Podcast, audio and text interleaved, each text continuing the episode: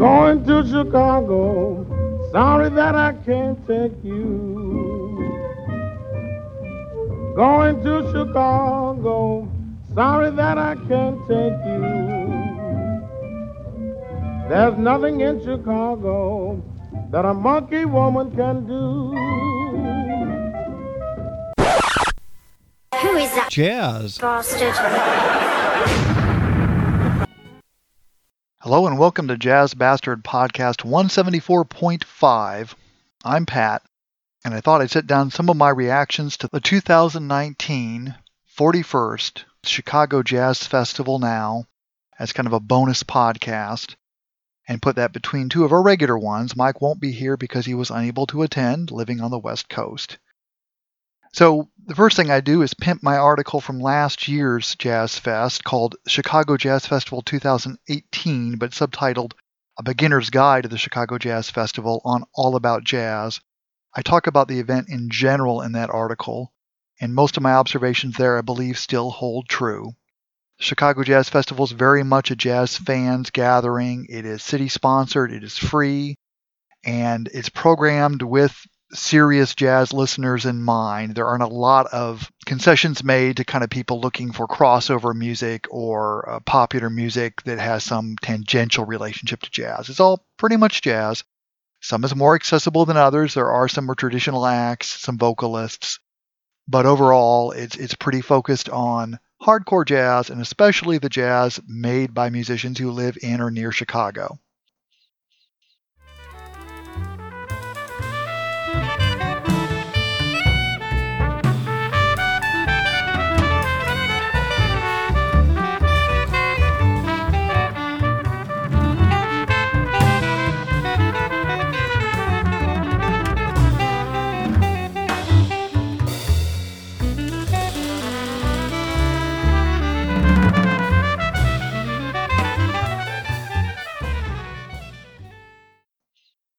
The way it's structured is there's a Thursday session. I never go to that. I just can't get away that soon. And that is in various venues. I tend to think of the festival proper starting on Friday when at 11:30 a.m. three venues start coming to life. There's a north side tent called the Jazz and Heritage Pavilion and the south side open venue called the Von Freeman Pavilion and uh, those are both in Millennium Park. And then nearby over on the roof of a theater, there's a third area where mainly younger musicians, some amateurs, some unknowns play. I did not get there this year. There can be some good music there, but again, it's kind of overwhelming because all three of these spaces are programmed at the same time. Then in the evening, Pritzker Pavilion hosts the main headliners of the night. This starts at 4:30 and goes till 9. So that's the structure for 3 days. I'm not sure. Maybe that third venue on the roof doesn't really fire up till Saturday, but um, that's where you see the artists. I by no means went to everything, and I don't have comments on everything I did see. I'd say in the afternoon I saw some familiar faces. Rob Mazurek. His show was fine. It was not awe-inspiring. The uh, trad unit, the Fat Babies, was playing during the afternoon one of the days.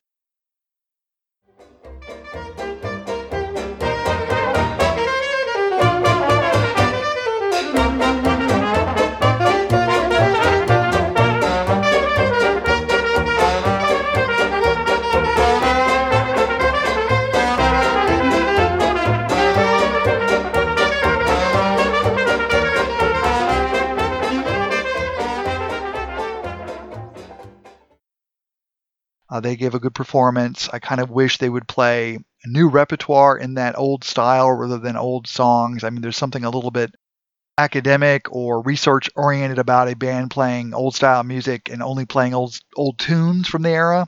It's a little bit more historical than I like, but they certainly did a fine job doing that. Juli Wood, who we talked about at some length on episode 133, had a double bari group out on Sunday. Uh, some of that succumbed to the double bari cliche of just lots of really hard bebop blowing with two baris. I've never thought that's the best way to use those horns, but that's what they did. But she's a very fine player, and there's some uh, highlights there. And then I got to see Russ Johnson again. We've talked about Russ Johnson on this program before on episode 56. He is a trumpet player, not quite playing in Ornette Coleman's idiom, but very much that lineup of trumpet, saxophone, drums, and bass. And, you know, his set was not revelatory. It was much like the music I've heard him playing for the last few years, but it was certainly fine.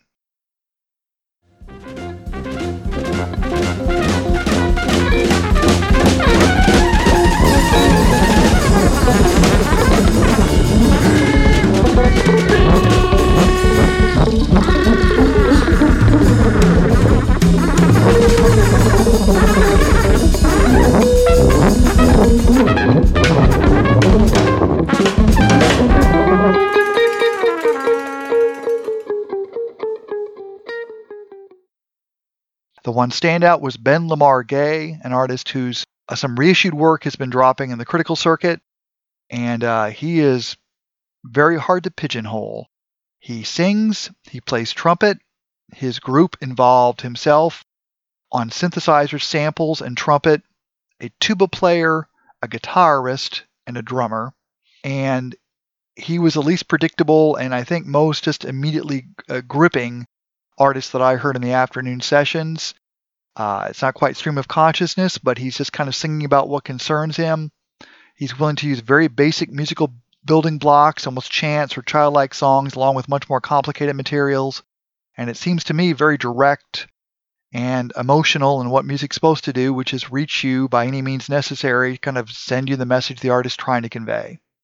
So I like that quite a bit. He's very unusual. I will try to play clips and any clips I play on this show, of course, are not recorded at the festival, but clips I found from recordings by the artist in question. I don't I did not sneak in with microphones and, and try to get live dubs. There's a couple performances I've been to each year that I wish I could have done that, but that did not happen. So in terms of the evening shows, Friday, the names that were most familiar to me in the evening, George Freeman was there. I, I was not able to attend that. But Joel Ross is Blue Note's next big push. He's a vibes player. His Good Vibes band was there about 5:30. I will talk about that in depth on our vibes program coming in about two episodes from now. So I'm not going to go into that here. I just say don't kill your grandmother to get tickets to see him. I think he's a very promising artist, but I'm not quite sure his band concept translated very well to a live setting. Saw Ambrose Akinmusire, and it was probably my favorite performance of his I've heard so far. Ambrose has always been somebody who impresses me a lot intellectually, but maybe leaves me a little bit chilly personally.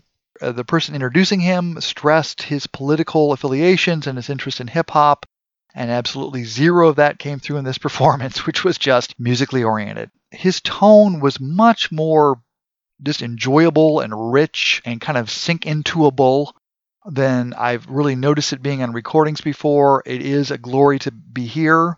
And if you get a chance to hear him live, of course, he's one of the best known artists on Blue Note's roster, now getting a little up there. Got a few albums under his belt. I still think that he, like to some degree, Joel Ross, is haunted by the ghost, uh, and he's not dead, of Greg Osby's work on the label in the 80s and 90s, and I wish they would get away from that. But it, it was my favorite performance of his. Finally, the Art Ensemble of Chicago celebrated their 50th anniversary at this, the 41st Chicago Jazz Festival and it was a big ensemble. A couple favorites, Nicole Mitchell was there. And we talk about two of Nicole Mitchell's releases on episode 32. Tomeka Reid was in the ensemble. We discussed Tomeka Reid's quartet release on episode 124. A couple singers were there, several instrumentalists, some of whom date back to the very beginning of the art ensemble, and some string players were there. It was very ambitious. On the second feature, involving a vocalist and very third streamy sounding almost classical music. I excused myself. That was towards the end of the set. I was glad to see him, but you know, they are the art ensemble of Chicago, which doesn't always translate to the fun ensemble of Chicago, but some of the music was was quite gripping. They have a huge recorded legacy. I've dipped into it from time to time, and I should dip back into it again as people start thinking about them in historical perspective, having been here on this planet for half a century. I've got mixed feelings about him, but uh, definitely an act to see live. I would say that this was maybe one of the less fun, more self-important gigs I've seen them at. But you know, what are you going to do? Drove to Chicago. All things know, all things know. We sold our clothes to the state.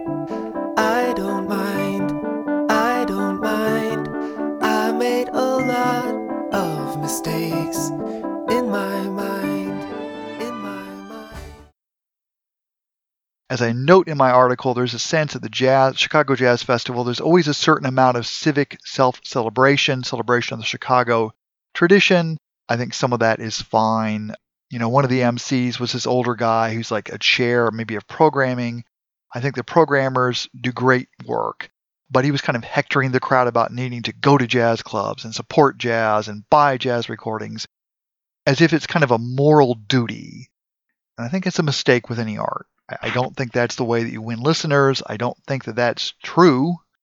I, think that there's a lot of people trying to entertain us out there and to inform us and to enlighten us, and they just have to have to fight for recognition. And if they're not reaching the audience, that's partially on the audience and partially on them, maybe. And we need to think about ways to do that because there are always going to be some people who are interested in serious music, interested in music with depth, but there's some ways to reach those people who maybe don't have the context and the background to appreciate a given genre. And there are other ways to kind of alienate or put them off. And some of the shows I saw at the Jazz Fest, and I'd say to some degree all the shows I saw Friday night, had some aspects about them that didn't seem necessary to me for the art, but did seem to put a barrier, for me at least, between the listener and the performer. So I don't want a white haired guy yelling at me about needing to go to more jazz performances or more, you know, I mean, I do go to a lot, but the reason I'm going to do it is because I enjoy it, I'm nurtured by it, not because I feel obligated to support a network of artists. It's just that's not the way it works. So I do not agree with that. There's always a little bit of that kind of civic boosterism at the Chicago Fest, and it is a fantastic musical festival, and I think they have some right to pat themselves on the back. I'm just saying that, you know, sometimes it gets a little out of hand. So Saturday night, I did not recognize the artists' names, and uh, I was really pleasantly surprised by, um, or at least the first two artists of the four. Fantastic performances. I'm going to be looking up the recordings. The first was Ben Wendel's Seasons,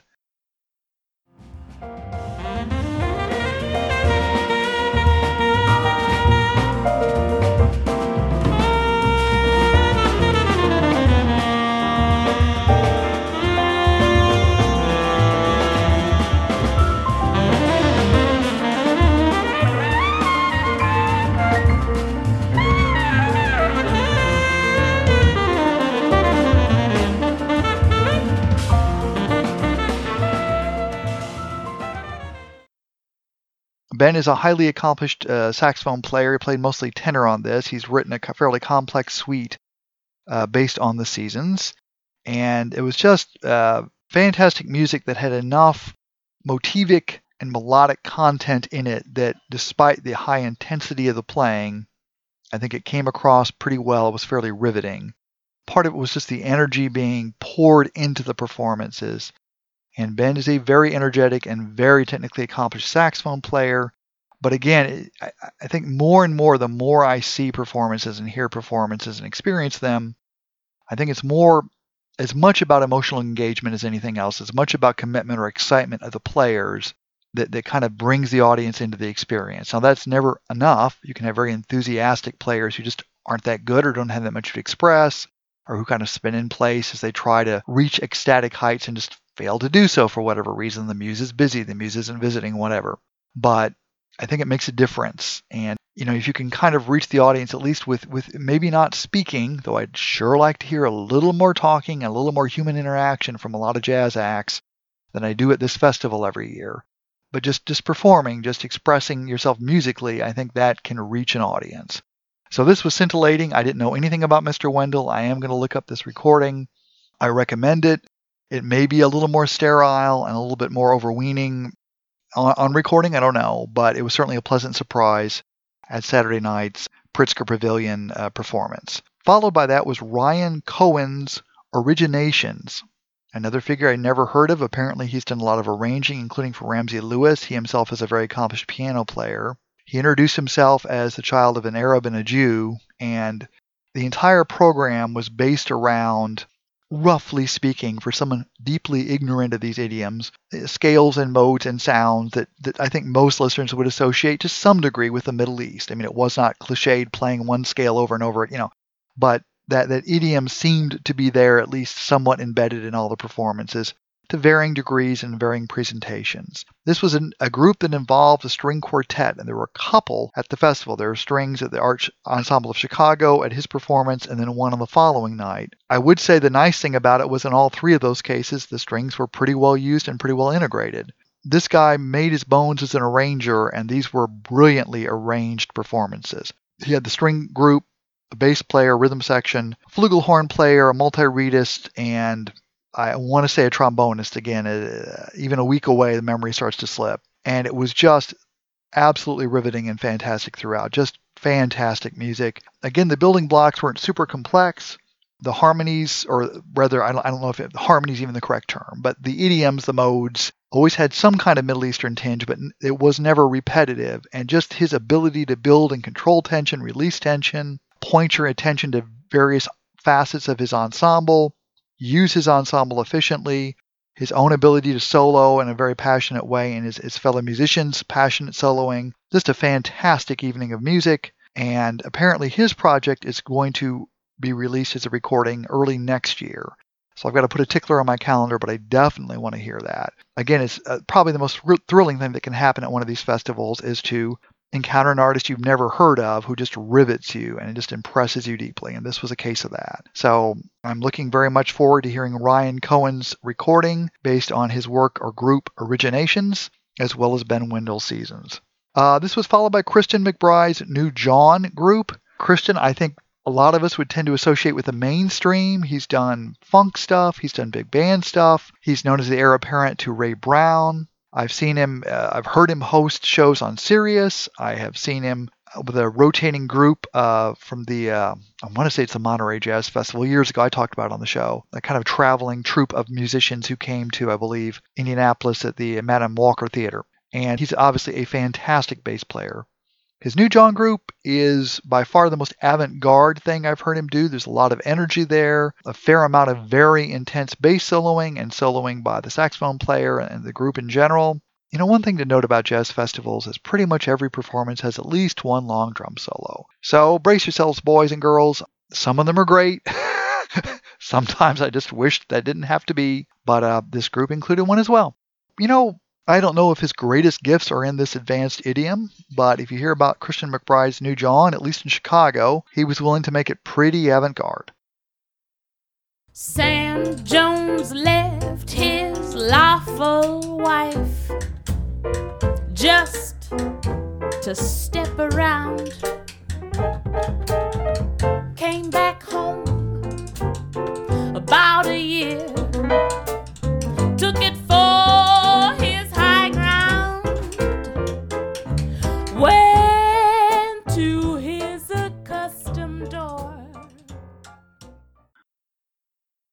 So the headliner Saturday night was Cecile McLorin Salvant. And we've talked about Cecile on three previous podcasts, if you can believe it, on podcast 25, 87, and 137. I think I also discussed seeing her live at the Jazz Kitchen a year or two back.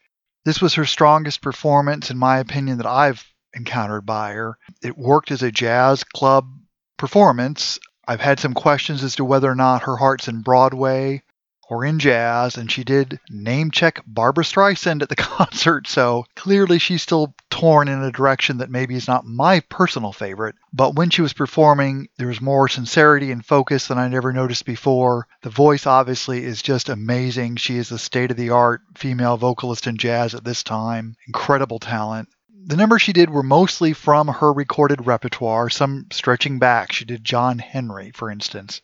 Again, they done with a lot of conviction and just absolute mastery of her instrument, but tied to a kind of emotional directness that I think really made her as, as more powerful than I'd seen her before or heard her before. She had a very striking a cappella number about a basically a woman who gets pregnant by a man, kind of a folk song thing, and then the guy kills her and they find her body, etc., etc. And she did it with a great deal of power. She continues to be fascinated by kind of feminist themes and taking love songs and deconstructing them or the attitudes behind them. I would say her supporting band at this point is getting maybe a bit slick. They're very accomplished. The piano player hugely talented, but I don't want to say it sounded canned, but not the most spontaneous sounding group in the world. and all the edges have really been burnished off. But she was certainly at peak performance. I didn't get to get every minute of the show, but I got most of it. And she was joined towards the end by the alto saxophone player from Joel Ross's band, Immanuel Wilkins. Very odd stage presence, uh, young man. Just very shy seeming, and he was playing extremely idiomatic saxophone phrases behind her. And I think it did help to have a horn on stage just for an additional texture because, again, the piano player's work, while admirable, was getting to seem a little slick. Then I got chased away by a little bit of rain I chickened out, I gotta admit. So finally, Sunday's evening performance. There was a free group. I caught about half the show. Dave Rempis, Ingebrigt Håker Flaten, Avreeayl Ra, and Jim Baker. And I think Jim is an educator in the in the Chicago area, I believe. He was playing a synthesizer that looked like it dated from 1970 with wires coming out of the top of it in a beaten up old black travel case. And it was very focused. It was going places, but it was free improvisation. And I think someone in front of me turned to a fellow listener and very seriously said in an undertone, This is the free jazz. So it was really stretching, I think, the boundaries of the audience. And like the Art Ensemble of Chicago indicates just how seriously Chicago takes its jazz festival. It is willing to push boundaries. They'll present your blues based stuff or your very basic swing music, but they include some very left to center stuff. And as you know, as far as I could tell, the performance was doing well, but I left it about halfway through. One of the problems with this the format of this festival is that there really is no time to eat. And the food available within Millennium Park is kind of sad. I mentioned this in my article. It's it's really just very basic and not very inspired. So I tended to sneak away at one time or another to get some kind of food. The highlight probably for me of the whole festival is Camila Meza and the Nectar Orchestra, yet another group with a string quartet. Camila is from Chile. I had never heard of her before. I came in, you know, towards the beginning of her set, and she was singing this very pastel kind of a Brazilian sounding number about peace and harmony, and she had a pleasant but not incredible voice, and she was accompanying herself lightly on electric guitar, but I had no idea what, what I was in for. So it turns out that she's a pretty good vocalist in that South American, slightly flat style, pitch wise. She certainly sells it, she's got a lot of conviction. She's clearly singing with feeling from the heart. And she's not bad, but she's not overpowering. As a guitarist, though, she's a knockout. One of the numbers she played was the Pat Metheny David Bowie joint, This Is Not America. Obviously, that has political resonance for many of us right now. And after singing it with great conviction and the band playing along, she just unleashes this amazing guitar solo over it, which just awesome.